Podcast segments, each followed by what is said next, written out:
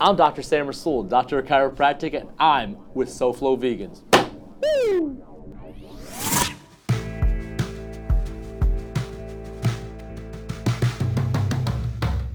Everybody. Welcome back to the SoFlo Vegans podcast. I'm your host and founder of SoFlo Vegans, Sean Russell. Also joining us as a co-host, we have Alba, the veg nurse, who is the media coordinator of SoFlo Vegans. But she also has a really cool blog you want to check out at thevegnurse.com. Joining us on this episode, we have Dr. Sam Razul, who's also known as Dr. Sam Miami, and you can check him out and everything that we discussed during our interview. This is actually an epic interview. We enjoyed getting to pick his brain and give us tips on how to live a better life. There's so much that I learned about um, chiropractic services that I didn't know until I until we had this episode. So make sure you are tuned in. Go to soflovegans.com slash podcast to listen to all our past episodes as well as the show notes for this episode. And without any further ado, Dr. Sam Razul. You are listening to the SoFlo Vegans podcast. And welcome back to another episode of the SoFlo Vegans podcast. We are so excited to be here today. And of course, we're joined by our co host, Alba Mendez. Say hello to the fine folks listening. Hey guys, welcome back to the podcast. It's Alba. So, Alba, who do we have with us today? Well, I'm very excited to present to you guys Dr. Sam Razul, who happens to be a very good friend of SoFlo. Welcome. Thank you so much for having me. Uh, I'm super excited to be here. Uh, super excited to be part of this unbelievable uh, group of individuals and a movement uh, to help people understand more about the vegan lifestyle. And we've had opportunities to to speak with you and to see you at events to really get to know you know what you're about it's obviously not everything this podcast is a good vehicle for that mm. and we have a tradition here at SoFlo Vegans where we always like to start off with your journey how did you get to a space where you are practicing as well as being an advocate for heal you know for mm-hmm for your health, for the environment, for the animals, for for love. You know, how did you get to this point in your life? Uh, that was a perfect setup. I couldn't get a better softball from you, Sean. That's fantastic. I love talking about this. I get very passionate about it. Um, being someone who's always been thirsty for knowledge, being someone who's always been an advocate for learning. When we're not learning and we're not growing, we're dying. So every day we're looking to improve ourselves, whether that's you know, mentally, spiritually, physically, so on and so forth. So my journey, you know, obviously leading me toward, you know, becoming a doctor of chiropractic, a former engineer.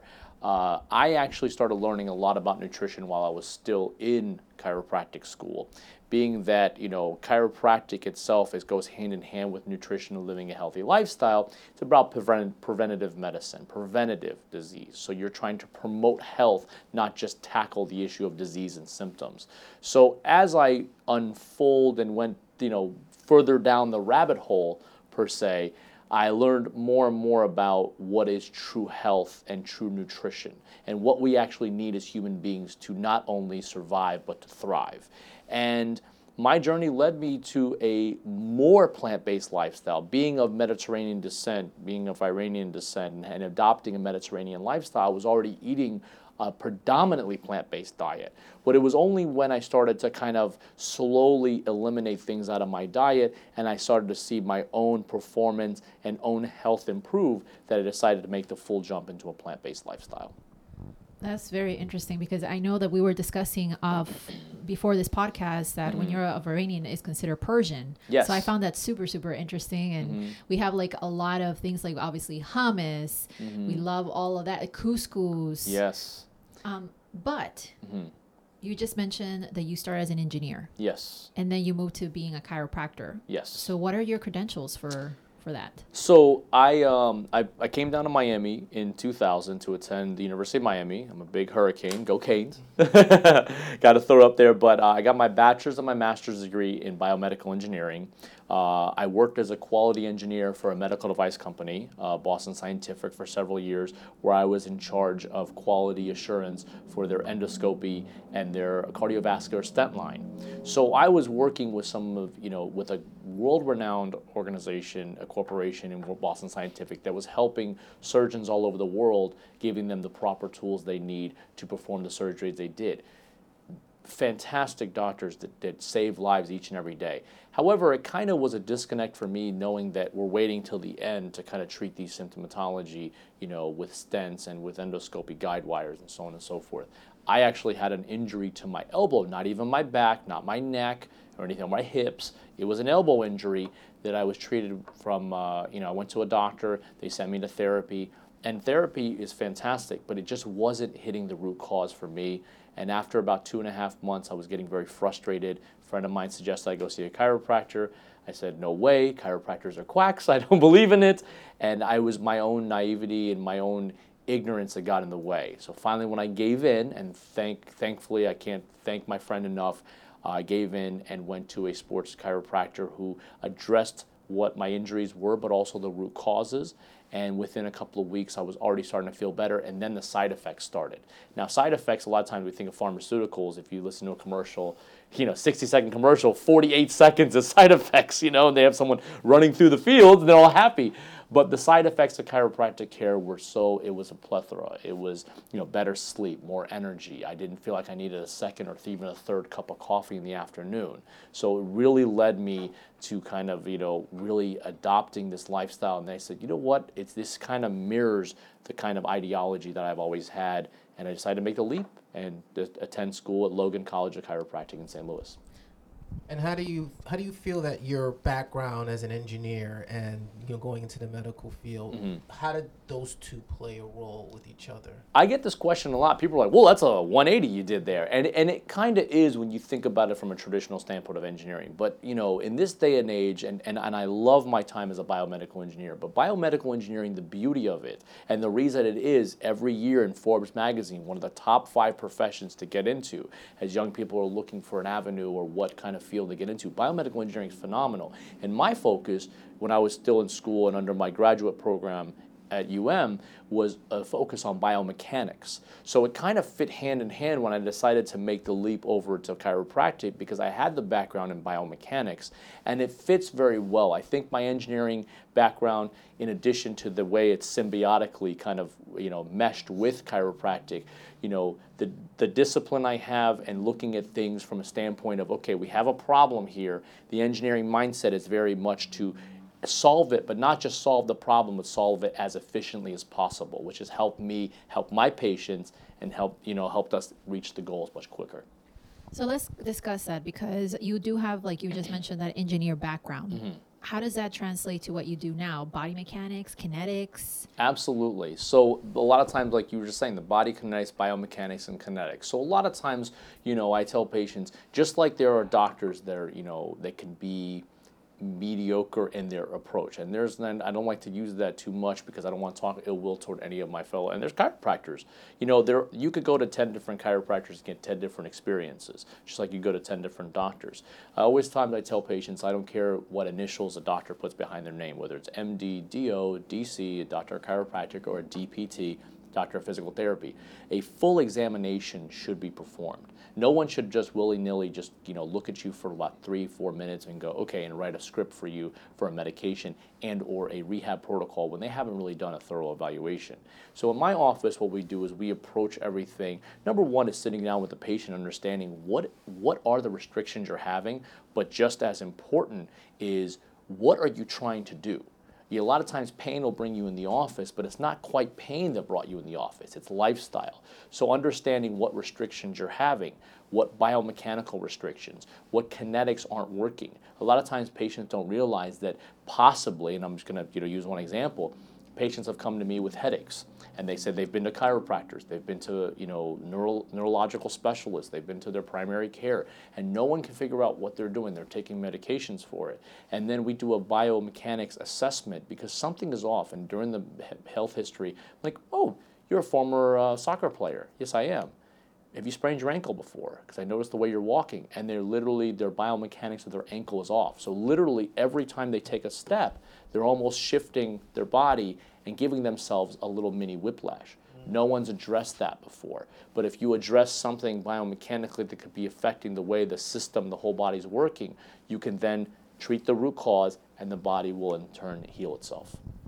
So if I come to you because, well, for the ones who don't know, Dr. Sam actually happens to be my chiropractor, Mm-hmm. and he did a thorough examination trying to check where am I having my pain, and very good. Thank you for Of course, no, please. from the head to toe assessment, mm. just like we do in nursing. Mm-hmm. But why is it important for people like me, people who work in the medical field, people mm. who work so much with their bodies, be aware of chiropractic care? It's it's very very important because I mean I've always I've done several lectures to different corporations around the South Florida area. I've been fortunate enough to work with police departments, fire departments, uh, giant corporations down here that have to have their headquarters, uh, small businesses, and some of my favorite places, hospitals and medical facilities. Simply because I feel a lot of times, especially with nurses. I always love the way nurses do everything. Nurses really do sacrifice their own well being because, in the heat of the moment, all that matters is that patient centric care. They care about their patients, they mean well for the patient, they give their all. And if that means sacrificing their own posture or mechanics and trying to help the patient get down, you know, squatting down, doing this, lifting the patient, doing whatever they need to do. So, a lot of times, you know, in my lectures or my sharing information, uh, it's vitally important to address the need because chiropractic care you know deals with the neuromuscular skeletal system. And i say neuromuscular skeletal because you have so you have a neuromusculoskeletal system in which you have the nervous system and you have the musculoskeletal system. So you want to see how the brain and the body are communicating with one another. So I remember you even alluded to it a little Mm-hmm. earlier when you started thinking about going to chiro, being a chiropractor. yes You thought of, you mentioned the word quack. You mentioned, and I know, um, looking into the history of it and watching documentaries on it, there Mm-hmm. was a point in time where it was a little controversial because it was a newer um, practice. Mm-hmm. Yes. uh, that was coming against a lot of the uh, theology that was associated with medicine and what Yes. have you. So, how do you see that relation and how far it's come and how Mm. people are, you know, you know, looking at it as a serious practice with the plant-based infusion of plant-based? it's so it's it, it's so symbiotic in its growth it's almost scary. But what people don't realize is that people look at the rebirth of chiropractic which happened about at the turn of the 20th century. You had uh, you know the founders of the modern chiropractic movement dd palmer and his son bj palmer in which they were helping people through spinal manipulation through movement of the spine to take the pressure off the joint. Not only pressure off the joint but restore normal function to the nervous system. That's why we always say neuromusculoskeletal. It's the combination. Something I love to use in my office is always, you know, what I do as a specialist, you know, I'm I, it's structure and function married by neurology. So you have structure, which is in this case when we deal with chiropractic, a lot of times the joints of the body, the spine, let's just use that as an example, and the functionality of the body, which the organs, whether it's the lungs, the stomach, the gallbladder, the list goes on and on, and of course the nervous system to the muscles and the skin, and then it's married by neurology, and the nervous system controls it all. So the nervous system is sending signals and receiving signals. It's a two-way street. So that that relationship has helped my patients understand what chiropractic can do for them and why it's so important not just to be dictated by pain but it's to live a healthier lifestyle. But as you alluded to it sean it basically has been it's it, it's gone through some of its you know tri- you know trials and tribulations. A lot of people question it. They, you know we're we're merely 70 75 years removed from people being arrested for practicing chiropractic care because they're practicing medicine without a license. And they're like, well, I'm not a medical doctor. I am a doctor of chiropractic. People are being, you know, you you are the scapegoat of, you know, you're the you're the you know you're the ugly duckling of the of the medical field. People don't look at you with um, with in, in a serious rapport. You're just considered like, you know, oh, okay, you know, if you go to a chiropractor, you're probably part of the quack. You're part of a cult and that's what's kind of like we've had to grow out of that realm amidst all of that, there were still doctors of chiropractic who were passionate about what they did. They had patients who were getting real results. This isn't a placebo. If this was merely a placebo, if I told you all this stuff, but if you told me I don't believe in it, I don't believe in it, I don't need you to believe in it because you're darn well going to believe in it when you're better. And you're like, okay, I can't fight it anymore. I mean, one quite ex- one one such example was um, the chiropractor that works with Utah Jazz. He's a world-renowned chiropractor, and I remember watching a documentary. John Stockton was one of his patients, of course, during John Stockton's long tenured career with the Utah Jazz. And John Stockton said, and he actually asked him in an interview, he said, if I would have told you, you know, you have to believe in this, he's like, I no, I didn't believe in this. I thought that it was it was quackery. I didn't think it was going to work, but he saw firsthand, even though his mindset was, I don't think this is going to work, but I'll try anything. It, the proof was in the pudding and that's the same and i, and I kind of tangent over to the whole vegan movement because a lot of people will fight against it and say well it's extreme. It's this. I can't live without my xyz fill in the blank you know whether it's their dairy products their meat products. It's too extreme. I can't eat like that. You know i'm going to be depriving my body. Where do you get your protein? And the same questions you guys have gotten. But again amidst all of that if you take all of the, the you know the smoke away and when you look at what actually it is, it is truly the essence of what's going to give us the best chance to thrive as human beings, not only for ourselves, but for the planet. So, what exactly is chiropractic care adjustments? Because I know Mm-hmm. whenever, it, and I put it on our social media, whenever you crack my back or my Mm-hmm. neck, people are like, what exactly is he doing? Yes. So basically, a chiropractic adjustment, like I said, you preface all this by doing a full uh, examination. And a lot of times, I've had patients where I've actually turned them away and say, listen, I don't think a chiropractic adjustment is what you need at this particular area of complaint. You know, it could be like if it's stemming from the shoulder, and I'm like, it's not actually your shoulder. Too many times in medicine, I know Alba, you being in the medical field, you understand this you know, maybe a little more than other people of our listeners, what we're doing to, too much in society is we're becoming isolation medicine. It's isolation healthcare. Like, oh, you got to go to this doctor. He's an orthopedic surgeon. You got to go to this person's a nephrologist who's, you know, who does uh, kidney, who specializes in kidney. This person is a rheumatologist. This person, and you see these ologist names because they're specialized, which is fantastic. But then what you have is a disconnect of all these specialists kind of interacting with one another. You're not Alba's shoulder. You're not Alba's eyes. You're not you're you're Alba. You're a whole person.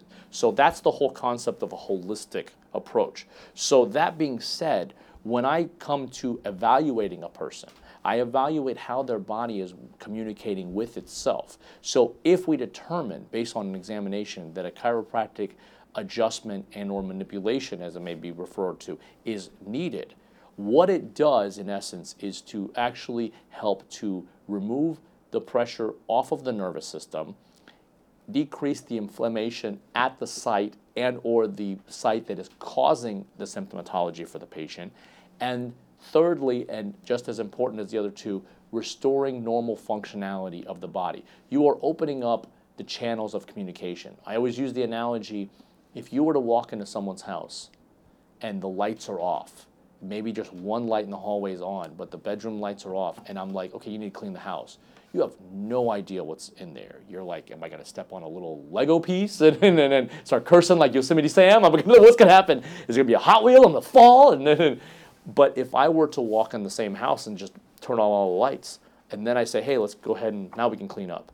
How much easier is it now? Again, the analogy that analogy corresponds to chiropractic care. Through chiropractic manipulation and or adjustments it has been proven scientifically that you open up the channels of communication with your brain better than any other stimuli better than even putting a needle into your nerve and shooting a you know stimulation up to your brain. So chiropractic adjustment opens up the lines of communication makes it easier for body to communicate with each other. That's how you prevent future injury and promote proper health So, where does that bone cracking sound come from whenever you are adjusting? That's a good question. People always ask me all the time: Is it what's happening with the bone?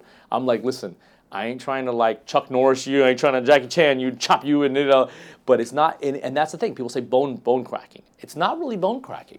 You know, I always tell patients it actually is. You know, that pop or crack sound you may or may not hear. People are, you know, and and let me preface this by saying I am no different. When I was in school, we are all crack addicts. All right, we want to hear the crack. I'm like, I want to get the crack. I didn't do it three times, you know. And you constantly want to get that because you're like, ah, it's satisfactory. But once you actually determine, you know, you become skilled and refined in, in, in, in your, you know, your experience, your expertise in this line of work, you really come to realize that it's not all about the pop or the crack. Now, you may experience that. What that actual sound is, is gas being released from a joint. It's not bones breaking, it's not bone movement. It's actually the joint is locked up, just like so, and when you move it, you're actually restoring normal function. And there's a gas bubble inside of the joint, and that's what releases. And if you ever end up on Jeopardy, I always say if they ask you, that gas is nitrogen gas. So remember that so we can split the money. Remember, Dr. Sam told you that. Come on now, guys. so, but that's what that, that sound is. So. So when you're getting an adjustment or when you're you know seeing a chiro- mm-hmm. chiropractor, mm-hmm. what exactly? You mentioned it's you know part of the foundation of the body, the skeletal structure, as well as the nervous system and mm-hmm. how it kind of connects and relates with each other. Am I, I'm super paraphrasing what you just No, said. no, but- no. That's very good. Mm-hmm. But um, how exactly is what you're doing to that patient mm-hmm. improving their condition? That very, very good question. Basically, what we're doing is we're looking at if, if it is a neuromusculoskeletal condition. Um, hypothetically speaking, you have a sprained shoulder. You have what's called adhesive capsulitis, or, or more commonly known as frozen shoulder. You may have what's called chondromalacia patella. I'm just throwing medical terminology out there, but it's just a fancy way of saying that you have a decreased cartilage behind your knee. And I'm, I'm using stuff other than the spine to help the, the, the viewers and listeners understand that chiropractic care can be so much more than just about neck pain, headaches, and lower back pain. Now, if you know those three, of course, that's our you know that's our bread and butter for a lot of chiropractors. But we do deal with a lot of other stuff. Your bread and vegan butter. The vegan, vegan butter. That's right. I like that. but it really is. It breaks down to basically opening up the lines of, of communication with the body because the body is a resilient. I mean, I always tell patients your body will do everything it can to not put you in pain. So if this is your starting point, you're going to go and go and go and go and go and go, and you're going to basically compensate. So there's going to be some compensations. Your body will rob from Peter to pay Paul, and it'll keep going and going and going. Once you get to this point, it's like you know what? I've exhausted all my energy sources. I've exhausted all the compensation. I've tried to hike up your hip and do this to your knee and do this to, to, to save. All of a sudden, from here to here, all of a sudden from here, it goes, okay, now it's time for the symptoms of pain to start. Now it's time for the so I always tell patients pain may be the last thing to show up. It's the first thing to go away, but this is normal function. Look how far removed you are. So again, based on what my patient's goals are, that's what I try to dictate and build a plan around. If your plan is only to go from here to here and you just want to get out of pain, that's okay. But I call that the hamster wheel of medicine, the hamster wheel of healthcare. You know, I'm out of pain. I'm in pain. I'm here. Okay, I'm out of pain. Now I'm up. So you're jumping on and off the wheel. However, if that's uh, that's okay. But if you really want to resolve the issue, first get you out of pain, then start to repair the body. Start to promote proper posture. Start to promote proper mechanics. Start to promote proper health care. And that fits hand in hand with what I do as a chiropractor and what I stress about no pun intended, when my lectures, I've become known around South Florida as the stress doctor because I talk about stress. Mm. So we're talking about structural stress from a chiropractic and biomechanics standpoint. Well, there's two types of other stress too. There's chemical stress, there's emotional stress. Most people know about emotional, but that chemical one get and the structural get left by the wayside. Chemical stress being your inflammatory foods, and what better, you know, what better diet to adapt to than a plant-based diet? And you mentioned a couple times inflammation. Yes. You know what we hear usually when we hear about inflammation, it's in a negative, um, mm-hmm. a negative light in terms mm-hmm. of something you want to avoid. What mm-hmm. exactly is inflammation, and what are some misconceptions around what it does for your body? I'm glad you said that, Sean, because a lot of people look at inflammation. Inflammation gets a bad rap. Now, inflammation acutely, acute inflammation is actually a good thing. I'm going to say that again because a lot of people are like, whoa, whoa, whoa, whoa, you know, anti-inflammatories and anti-inflammatory diets and everything else. Inflammation in an acute phase is not a bad thing. That means quick, not long term. There you go. Thank you. See, and that's why sometimes I'm, I'm talking a little bit, and, and Alba catch me. She's like, it, it's the quick. So if you have inflammation for a cup a week, two weeks, in that short amount of time period, even less than a month, we'll consider that short-term inflammation. It's your body crying out for help. It's your body responding to something. whether it's a structural component being off, you know, and you need to address it, whether it's you're too emotionally stressed out, and I mean, nobody in this day and age is stressed out. I mean, come on now. You know, with our jobs, and we live in South Florida, and the crazy drivers, and everything else like the list. And then, of course, chemical, what we're putting in our body, especially in the 21st century and what we're kind of going into. You know, more processed foods, more farm raised, you know, nutrients that are lacking nutrients that are not giving us what we need from the foods that we're supposed to be getting, the nutrients that we're craving. So we're, we're eating more foods, yet we're starving for proper nutrition. And that's the big thing. So a lot of times, like you said, inflammation, what does it do? But if it sits around for a long time, it can then, it's like having your house, it's like having a, your fireplace, you have a fire going. It's like, hey, there's a fire going on there. All of a sudden the fire spreads. Well, the living room's on fire. Well, wait a minute, the whole house is on fire. Oh my gosh, mm-hmm. the whole block's on fire. So the longer inflammation sits, the more it'll spread. And then eventually what happens after a fire, your house is in rubble, it's in ashes.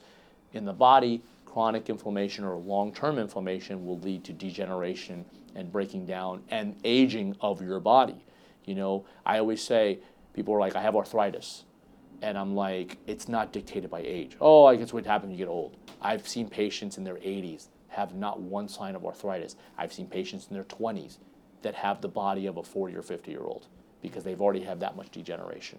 So again, identifying inflammation, understanding that it's not quite a bad thing, it's your body trying to tell you something. So when you do have it, instead of trying to cover it up with anti-inflammatories, actually addressing what's causing it and resolving that will give you more long-term health. We have heard that the way to find out is through something called food inflammation testing. Mm-hmm, What is that?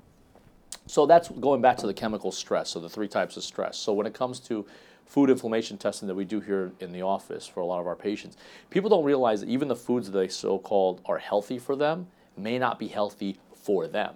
you know, when you're told that, you know, broccoli is healthy and salmon is healthy and sweet potatoes are healthy. Well, there are several foods that your body cannot break down or they're causing inflammation in your body. Just because that broccoli and cauliflower are supposedly good foods, they may not they may be good for Alba, but they may not be good for Sean, based on how your body's processing, digesting, absorbing, and utilizing the nutrients. So what we do in the office is we do a blood test in which we look at the way your blood interacts with 132 different types of foods. Based on that determination of what foods are causing inflammation, we're able to then work with a nutritionist of your choice, whether it's here in South Florida. I have patients from California that I'll do the test for, and then I'll say, listen, if you have someone, I have some people in the Los Angeles and San Diego area that I've been able to refer the patient. That is being fully equipped now. You're walking into a, with a nutritionist saying, this is my food inflammation test. I cannot eat these foods or they cause inflammation. Can you build a right plan for me? And it can be foods that we realistically, I mean, I had one young lady who is a Pilates instructor and she had been working with a nutritionist and she was she was just always tired and fatigued after teaching all these classes. And I was like okay she's she's really putting in the work. Well when we did the test we were interestingly find that turmeric most one of the most anti-inflammatory powerful foods out there was not was interacting with her body and causing inflammation. So one of the most anti-inflammatory foods was causing inflammation for her. Wow, that's crazy. in addition to other foods we cut out she all of a sudden showed resolve within a couple of weeks that's how powerful knowledge can be understanding more about the body and that's what we help our patients achieve That's So very it- interesting. So it sounds like you definitely recommend that a person undergo a food inflammation test to find out what's that optimal diet for them, especially if we're con- um, if we're advocating for a plant-based diet, which Absolutely. we definitely as SoFlo Vegans, you know, Mhm. for many reasons advocate Yes. for that. I think that a lot of people, and that's why, and I'm glad you said that, Sean. I think I think it's a great thing because a lot of times for people, what will happen is is that people will look for an excuse that something isn't working. You know, we we have through evolution, we have our mind set to kind of protect us. You know, it's a protective mechanism. It's like, don't go in that cave. You know, the saber-tooth tiger's in that cave. You know, don't walk in the jungle by yourself because this could happen. So we're protective. You know, our evolutionary brain is always trying to protect us against you know the worst case scenarios. Well, what happens, the same token, is that when people look at a vegan lifestyle or a plant-based lifestyle, it's a little extreme. But my neighbor did it, and this person did it, and so and so actress and actor did it, and they're getting great results. Maybe I should try it. The second something happens, they're I'm gassy, I'm bloating, I'm hungry, I'm moody, I'm this. What if you're eating certain foods that you shouldn't be eating, even though they are plant based?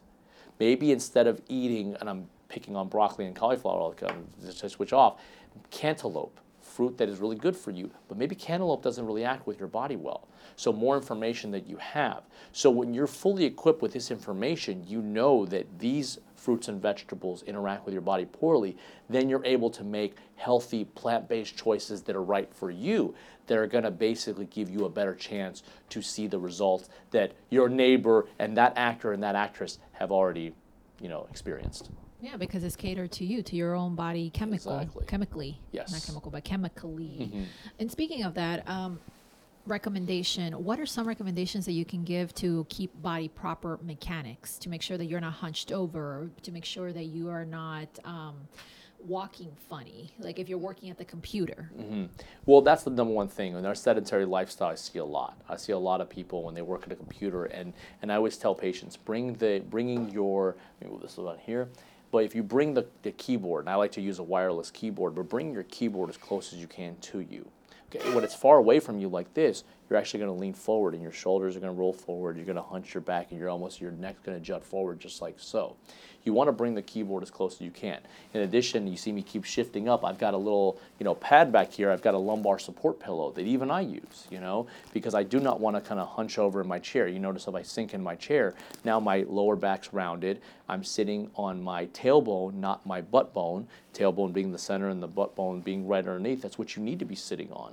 So this kind of back support pillow you can purchase from several doctors' offices. If you're ever interested, we have some here at our office. You put it right under the small of your lower back and it forces you to kind of sit up straight as you press your body up against it. It forces you to pull the shoulders back, which is the right posture to have. You want to make sure when you're sitting at a computer that the computer is at eye level or slightly above. More and more people this day and age are working on laptops, especially in coffee houses, you know, which is great. I love a coffee house and I love taking my laptop. But when you're on there for hours and hours and hours, you're almost you're engulfing yourself into your laptop. So if that's the case, if you're like, listen, I have to work remotely, I have to be on the go, I have to be on my laptop, that's fine.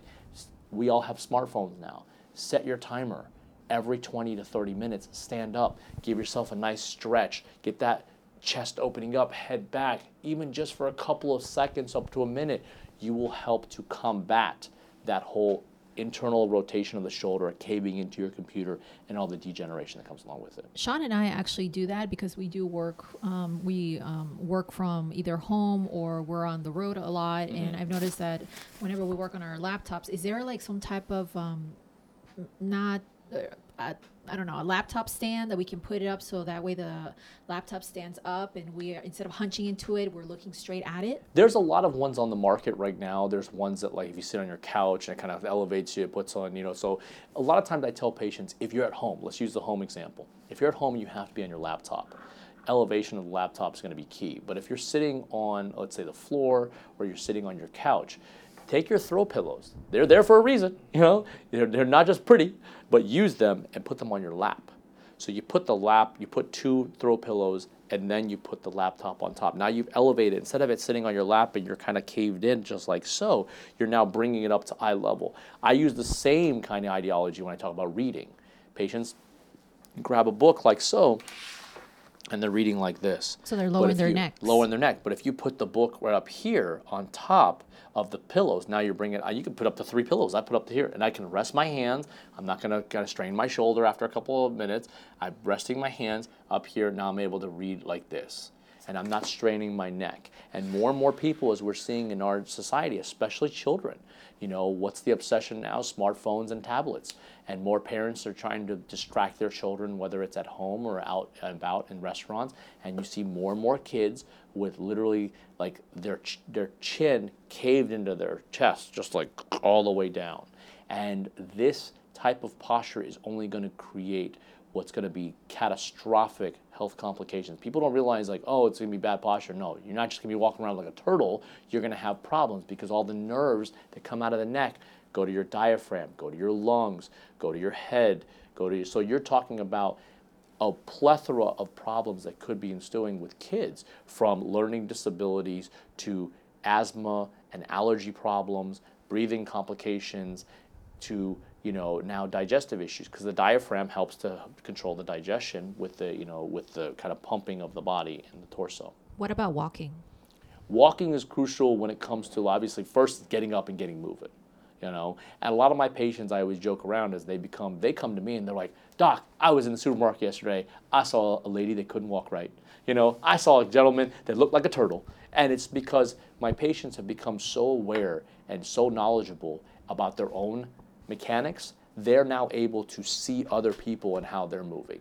So when it comes to walking, you want to make sure that you know it's hard to witness yourself, is watch yourself. But if you have a you know a full length mirror in your house, you want to pay attention to your hips and see if they're properly moving. If you want to make sure that when you sit down for a long period of time and you go to stand up, do you have a delay?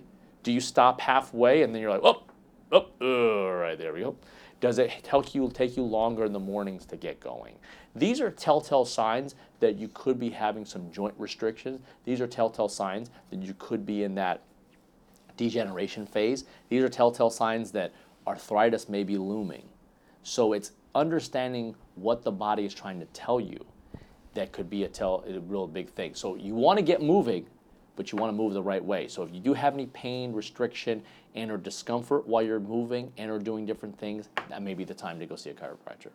and Alba mentioned it like we do I do work, work we do but I also work long hours and a lot of the times I find myself especially with my watch is it called iWatch Mm, yeah. my, my Apple Watch Uh-huh. um, it tells me to stand every once in a while Yes. so at a certain point I was able to get a Varidesk Yes. so a standing desk so like what are your thoughts on you know standing and working for long periods of time are there things to look out for that in, as well Oh yeah, that's a nursing I thing right there. yes, I think more and more people are leaning toward. I've gotten a question from so many people: Should I get a standing desk? I say yes.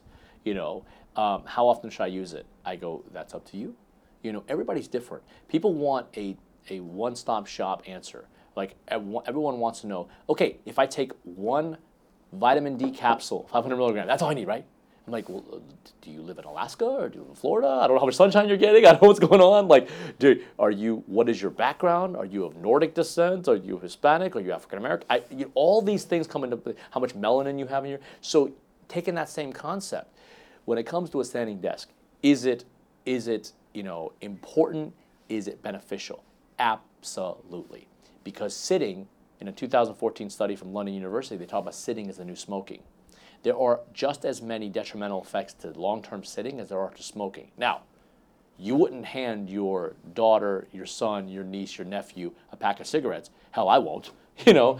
But we are now, but we are immune or we're ignorant to the fact of children and their poor posture for a long period of time. You know, in this day and age where even in the school systems, more and more schools are, you know, eliminating physical fitness and, you know, PE and, and uh, recess and they're more about the sedentary lifestyle. We got to study for test. Listen, testing is there for a reason. We always want to perform well, but you have to advocate for physical activity. So long-term sitting posture can be detrimental to not only kids but to adults. So a standing desk helps to eliminate that. Now, how long should I stand for? I always tell patients, listen to your body. Stand, get a standing desk. Go from a seated, stand up, a standing desk but get one that kind of like you can change. You can go from sitting to standing. So if you stand for let's say half an hour and then you're like, you know what, I'm gonna sit down now. Okay, now you sit down. Now you stand up. That constant change, not only does it help your spine and help your body, but you're actually when you're going from a sitting to a standing position, you're what's called doing what's called body confusion. Your body's like, hey, wait a minute, you're sitting, now you're standing, now you're sitting, now you're standing. So it keeps your metabolism going too. People don't realize this can help you in longevity when you're looking about weight loss and you're thinking about being healthy these little things can make a big difference. And now that we're going to start wrapping up a little bit, Mm. but dangers of chiropractor if done incorrectly. Very good. And a lot of times people get, because you hear it in the news, you know, one person, millions of millions of chiropractic adjustments per year, billions of millions of people with unbelievable stories that have chiropractic care has helped them live a better lifestyle, almost to the verge of tears when they think it saved their life. You know, I say to save their life because it's it's people were had you know restrictions in their life. They weren't able to do certain things. They were, you know, from that has led them to a, a point where they're just depressed or anxiety or anything else, and chiropractic care has helped them. By the same token, there's two sides to every coin. There are situations in which people have had a, an adverse effect or a bad, you know, experience with chiropractic. The problem is, and this is just the mantra that we live in modern society, when someone goes to a medical doctor have a bad experience, they look and they come back to their friends and say, that was a bad medical doctor. I would never go back there. And then they spread that word to their friends, and that's what happens. When people have a bad experience in the chiropractor, oh my gosh, chiropractic, a whole profession is horrible. I would never go to chiropractor. So the first thing I always tell patients is that if you've had a bad experience, I apologize on behalf of my profession, but then I dig deeper. You know, did that doctor actually do a full, thorough examination? Did they sit down with you and talk to you face to face like a human being as a consultation to understand what you're going through, what are some of the complications, what makes it better, what makes it worse, and what, most importantly, one thing is missed, what are your goals? I just want to get out of pain, doc. Okay. I want to live better. I used to be a former athlete. I want to lose weight again. I'm sick and tired of being sick and tired. You know, listen to the patients. And then so you have people the dangers of chiropractic care, you know, but you have to know the telltale signs. I've had patients walk in my door and say, Doc, I just need an adjustment of my neck. But during my examination, and Alba, you being a nurse will understand this, when you have a gentleman who's telling me, and something's not right here, and you do a blood pressure check. In my office, we do vitals, and I did a blood pressure check. The gentleman had a 209 over 186 blood pressure.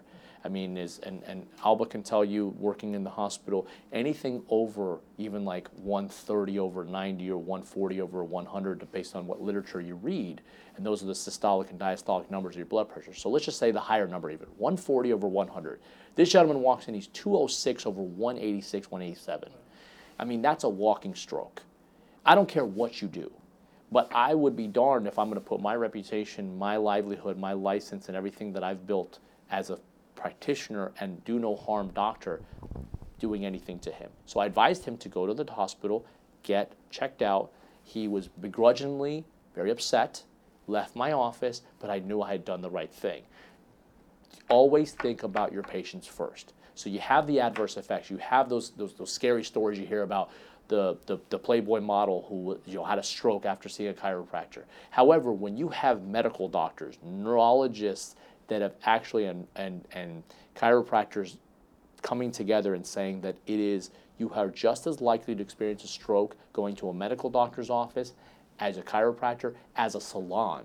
Because women and even men too when you go to the salon you lay back and you, you know you're living and they're washing your hair you're cutting off the vertebral artery. So if you already have complications of that artery you could actually and women have stroked out that way. So it's just as much as that but you have to see the telltale signs. So scientific research has proven that there, you know, you could just, but it's not the chiropractic adjustment that could cause these ailments. It's actually, you know, you're you're a ticking time bomb. It's just recognizing the signs. You know, most of the times I tell patients you may start to feel a little sore, like, I, man, did I work out today? After their first or second adjustment. But understand that your body, you know, it's something new, and we're restoring normal functionality to it. So. Would you recommend anything in addition to seeing a chiropractor to help with, you know, pain, help with, you know, circulation, um, any other activities they can do? Absolutely. I mean, that's one thing that brought me to my new facility here, being part of a team. You know, when it comes to just like if you're trying to make the leap to a plant based lifestyle, you know, having SoFlo vegans in my corner, having wonderful people that I'd be able to meet through the vegan community. Um, you talk about a plethora of positivity you know, everyone's happy for one another and everyone tries to promote health and well-being and it's really like whether you're you know jumping in the deep end when it comes to the plant-based lifestyle or you're incorporating one meal per week there is no judgment in the in our plant-based community and that's one thing that I have absolutely been so honored and privileged to be part of such an amazing group of individuals. So same thing when it comes to your healthcare. You're talking about when you have more people on your team, when you have people that are looking at your health is a number one priority. Not does your insurance cover this or I don't know if we can do this, they don't cover this and okay, they cut you off and no. Your our number one goal is what is going to make get you the best results in the quickest time. Again, my engineering mind comes in. Like I want to get you your destination as effectively and efficiently as possible. So to your question, Sean, obviously adopting a more heavily plant-based diet, which is a anti-inflammatory diet. Again, we talked about inflammation before, but we're talking about chronic inflammation. If you can keep the inflammation down, then when your body has something go wrong with it, it's going to qu- recognize it quicker and quicker and quicker. So that by that same token. So adopting a plant-based diet was anti-inflammatory and help your body function better. Working with professionals in I hate to use this term, alternative medicine. There is no alternative medicine. This is healthcare field. We all have a place at the table. So talk to acupuncturists. Massage therapy is great. Postural rehabilitation, chiropractic, physical therapy, psychologists that specialize, and there's so many psychologists that do different realms, but neurofeedback. So you look into neurofeedback psychology, you know, decompression therapy. The list goes on and on. But and and ironically, what brought me to this office is because everything I just named, we have this under this roof. So walking into a facility where you have a group of healthcare professionals with one one goal in mind, just one, and that's what is your the best way to help you live a healthier lifestyle, period. And that's what we do.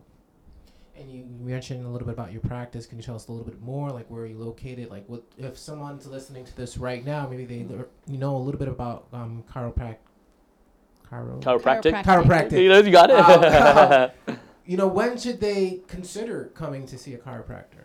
That's a good question. A lot of people always say, "Should I wait till?" I'm, li- I'm like, listen, um, it's up to you. You know, because a lot of times, like you know, I've had patients, especially athletes, understand this a lot. Athletes always be a performance. It's all about performance. So they, you know, they may not be in pain, or you know, they want to better have a better posture. Like I know I'm, I'm, my posture's really bad. I don't have much pain, but the posture's really bad. But it's up to you. So you know, anytime getting evaluated from a chiropractic physician who understands the importance of doing a full examination and, a, and a, you know gaining your let again you shouldn't I always say don't voluntarily give up your trust. Because again I have no remorse. People are like well I don't know about chiropractors. I'm like listen hold on to that grain of salt. Because you know what? Take everything people tell you. Don't just accept everything. Gain all the information you can. You know sit with someone who's actually going to talk with you tell you the benefits the dangers. If someone's shying away from addressing the, what, what you mentioned, Alba, about the dangers, you know, why are they shying away? Someone who's confident in, in knowing that what they provide to you is in your best interest, not in the best interest of themselves or their pocketbook, that's the kind of person I want to be with. That's the kind of person I want to go to, whether it's in the legal field, it's accounting, or in the medical field. That's what I want to gain from it. So, a lot of times, if people are interested, we do free consultations here with the doctor if they like to set up just to come see our beautiful office. We're located, um, the facility is called Shin Wellness, S H I N Wellness. We're located at 4500 Biscayne Boulevard, Suite 202 here in Miami, Florida, and it's 33137. Um, and you can come in, you can do a consultation with the doctor. Come see our beautiful facility. We have several practitioners here, whether you're interested in, like I said, the psychology, the nutrition, the massage therapy, the acupuncture, um, it's so much we can provide to our patients. But again, it ultimately comes down to what are you looking to achieve. And when it comes to like what patients we look to see, whether it's you know male, female, aged you know aged five or 55 or 85, my patients have ranged in been all age ranges. My youngest patient was my cousin's little baby. He was three days old. I saw a three day old baby because the birthing process is very difficult on a baby you think about how much push and then you know the, the, the, the, strain on the now you don't whip a baby's neck when you're adjusting them or push down. You're literally adjusting with two little fingers. Oh my all god! it takes. So pretty much you can come and get chiropractic care at any age. at any age. Oh actually the birthing process is one of the most stressful to the body. That is- so a lot of times pe- babies won't like people start to say oh babies don't develop fast enough you know or babies my baby's having difficulty like walking or talking as soon as like what normal society says they should be.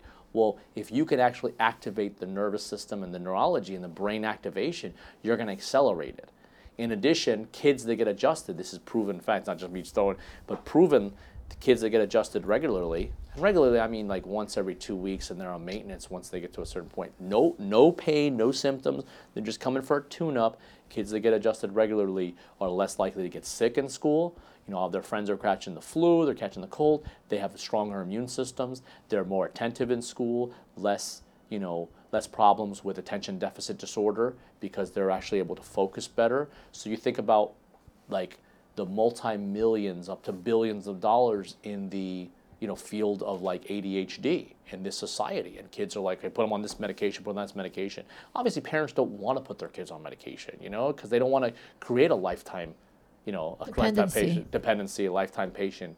But that's something that you know we can help with. And then, of course, as you get older and you become more active or less active, you know, you want to remain as active as possible, but in the right way. And chiropractic care is here to help. I'll be scared out of my mind if I was a chiropractor and they're like, "Here you go. Here's my one week old baby. Please adjust." I'll be like, "Um, Ironic you say that because that was my first patient when I was in school. When I was in outpatient clinic, oh my god." so we were working with each other with students. So I was like, all right, I'm working. To, you work in your own utopia because you're in stu- student mode. Like, I'm working on other students. We all know the benefit of chiropractic.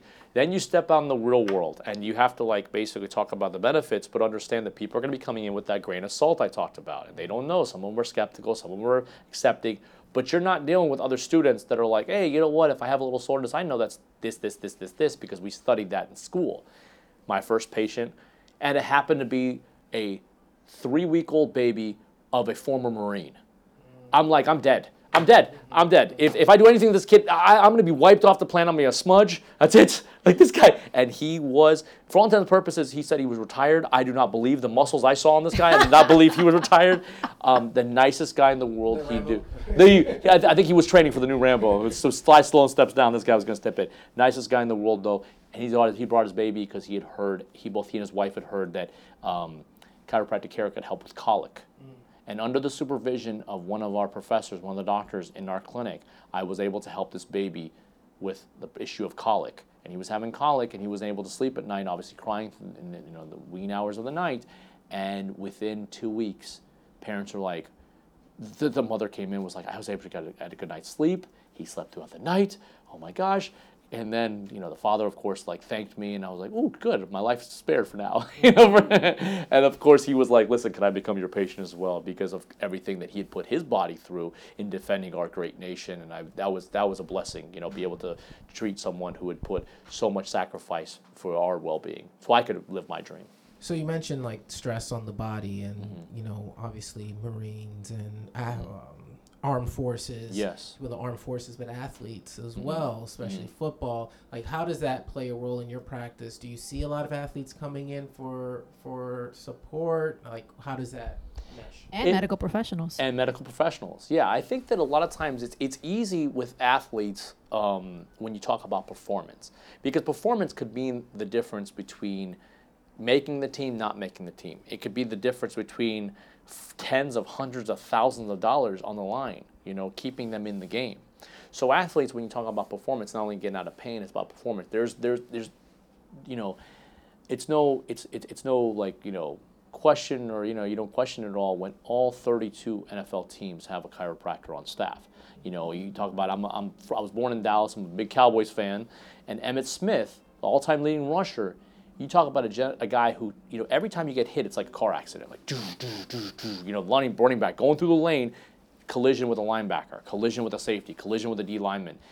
How many collisions this guy had over his career? And he missed two games because of injury. Mm. Two. You're talking about a guy who was sustainability, consistency throughout his career. You talk about names from Joe Montana to Jerry Rice to Tom Brady to Michael Jordan, who have all come out as strong advocates that say, if it wasn't for my chiropractor, I would not be able to perform at my high elite level. Tom Brady has been one, has been a strong advocate. Joe Montana come out. Jerry Rice has been seen at many chiropractic conferences speaking about, you know, you guys helped me be the best I could be. And obviously, we see what Jerry Rice did with his career. So athletes understand that, you know, and it's really, and it's not just in the professional realm of team sports. You know, I see a lot of bodybuilders in my office. And what's great about the bodybuilding profession is that whether it's female or male in the fitness and or, you know, amateur and pro bodybuilders, is that they when they have restriction, it's all about symmetry as well. If their shoulders rolled forward and they're like, I'm getting a little shoulder pain, I'm like, listen, you're roll forward, you know, get you in better posture. They understand standing in better posture is going to make them look better on stage, which in turn is going to give them better placing, which in turn is going to mean more endorsements and more money. You know, and a lot of times, so I've had one bodybuilder, and there's a great community, just like the vegan community.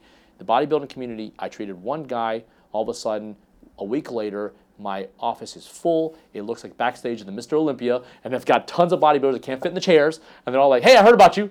my friend told me about you. And I'm like, oh my gosh, they can barely fit in the chair, roll forward like this, like, all right, doc, can I come back now? And like get up, and I'm like, oh my gosh, 300 pounds, you know, 5'10, 300 pounds, and they're just enormous. But these guys understand, and gals, you know, that are fitness Olympiads understand. And then, of course, medical professionals. Medical professionals put themselves and they sacrifice, whether they're doctors, nurses, assistants. I don't care if you are a janitor at a hospital. You are sacrificing so much so that other people can live and help their health. They could be at the dire straits, they could be just responding to some kind of symptom, but everyone has a role. And so medical professionals understand that to stay in the game, to keep their, because they see what the, what the alternative is. They see what's going on. And they say, well, I don't want to get to this point. So what can I do now? Whether it's adopting a healthy, you know, nutrition plan and lifestyle, and that includes chiropractic care, it includes a plant-based diet, it includes movement, it includes stuff like that's going to help you de-stress, like reading, yoga, me time. So important to take that time for yourself. I mean, I always say that we have a saying that if you can't take care of yourself first, you cannot take care of anybody else. There you go. And it might sound selfish, but that's the truth. No, no. Taking care of yourself, that's, you know, self-care is self-love. And you can't love someone else. And this is a problem that I've had for years where it's like I, I my cup was only a third full. And every time my cup was a third full, I was like, oh, oh my gosh, but I want to give everything to everybody else. And I noticed that all of a sudden at the end of the day, I'm thirsty. And I'm like, man, what I, I but I was noticing that I was only helping a handful of people because my cup was only a third full. When my cup is completely full because I've taken the time to take care of myself, I'm able to help so many more people. And that's a big thing. You don't have to be an activist, you don't have to be, you know, in the limelight. You just have to be true to yourself and help yourself and be a representation of what you believe in. That's why I truly believe that, you know, people are like, wait, you get adjusted? I'm like, darn tootin' I get adjusted, you know, I get adjusted once a week. I tell patients if you maintain maintenance, I get adjusted at least once a week because I know the term, like the, just the from biomechanics, leaning on top, adjusting someone, working on their shoulder, doing trigger points, doing all this stuff. I'm kind of sacrificing myself just like any other medical professional, and I put myself into that realm. So that, you know, I practice what I preach. People always ask me, you know, it's like okay, healthy lifestyle. You know, it's you, you, don't, you wouldn't take advice, and I apologize if there are out there, but you wouldn't take advice from a overweight, you know, not you know unappealing nutritionist. You'd be like, oh, you eat this, and they're like, well, okay, look at you. You know, I don't think you're following your own advice there, buddy. You know, like, and I know many medical doctors, and I love them to death, but a lot of them are like, you should do this, you should do this, and they they go, and then as soon as there's a break, they go outside and have a cigarette break, and I'm like, okay, well, you're smoking cigarettes. Do you not know the? Ah, I don't care. You know, and and some of them do. Some of them have addiction problems, and everything, but some of them just don't care. And I'm like, it's hard for me to kind of justify you're giving health advice to someone if you're not living it.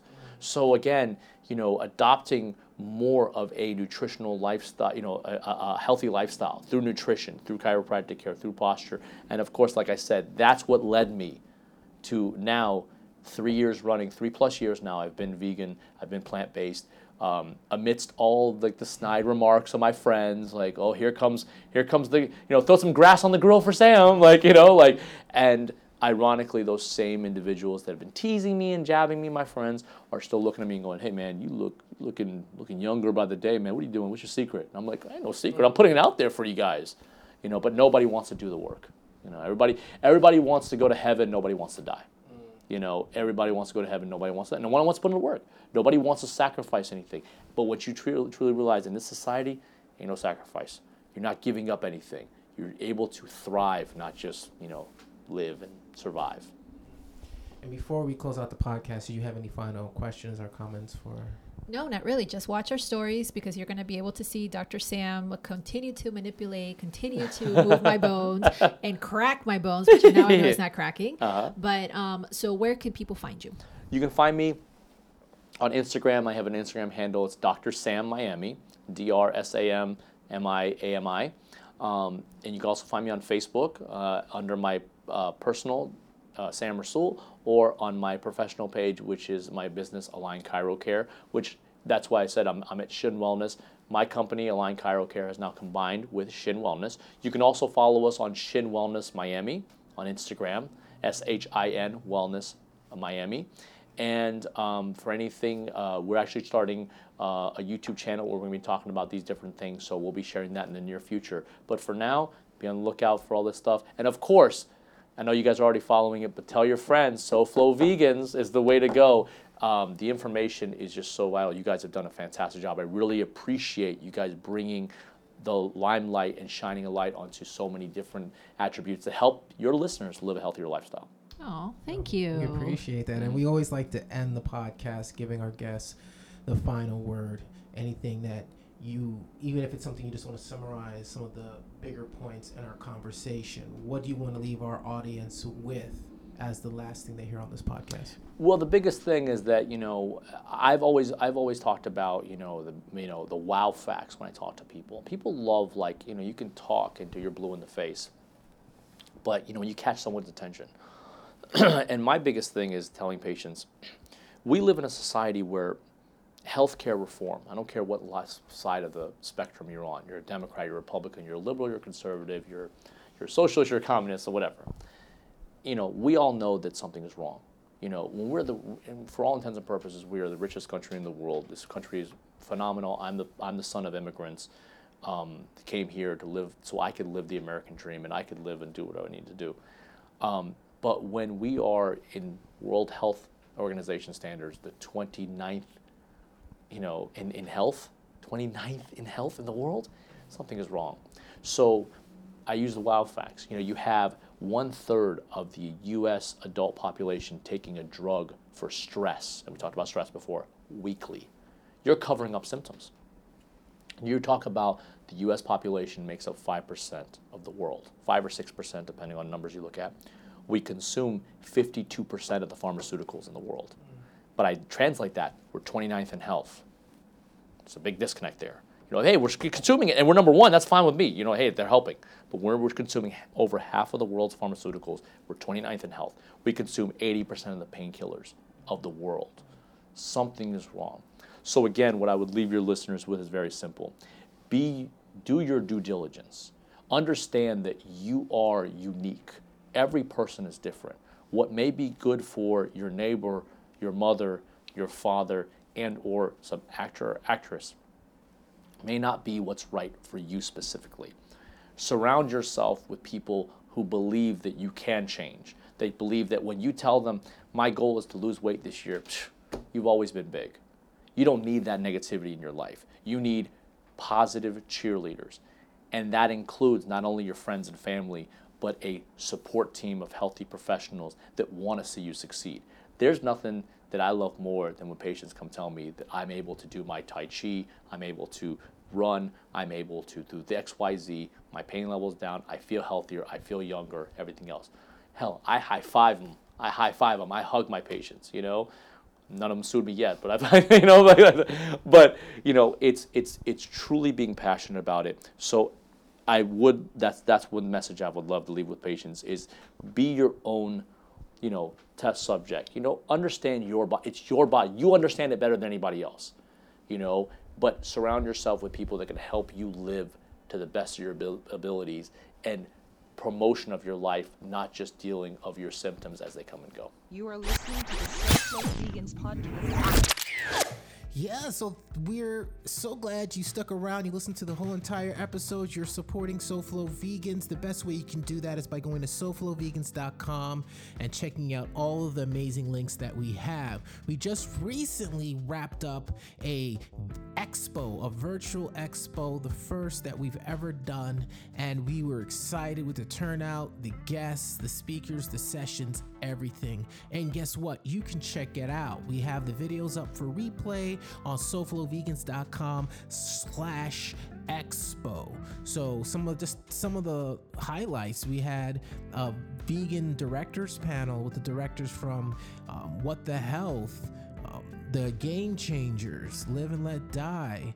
Or Live and Let Live, actually, because Live and Let Die would be a completely different documentary, as well as Earthling. So that alone, just make sure you check out. But we had some other amazing panels. We had a live session with Ingrid Newkirk. We had a conversation about how to communicate with your friends and family with um, Renee King Sonnen. We had Victoria Moran and Susan Hargreaves. We had one on one with Karen Calabrese. There's just so much that we had. I think we had over 12 different 16 different sessions just check it out SoFloVegans.com slash expo now coming up on our next podcast we have none other than john lewis the badass vegan who also has an amazing do- documentary coming out and he talks about it in our podcast so tune in to our next episode with John Lewis, the badass vegan. We cannot wait for that. And to find out more, make sure you are subscribed, make sure you're following us on Instagram, all the different channels.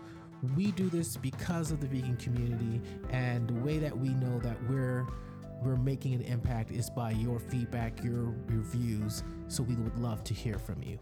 And if you just want to send us an email directly, go to contact at SoFloVegans.com and our team will definitely get it, read it, and respond. So without that being with that being said, rather, have a great day. You are listening to the SoFlo Vegans podcast.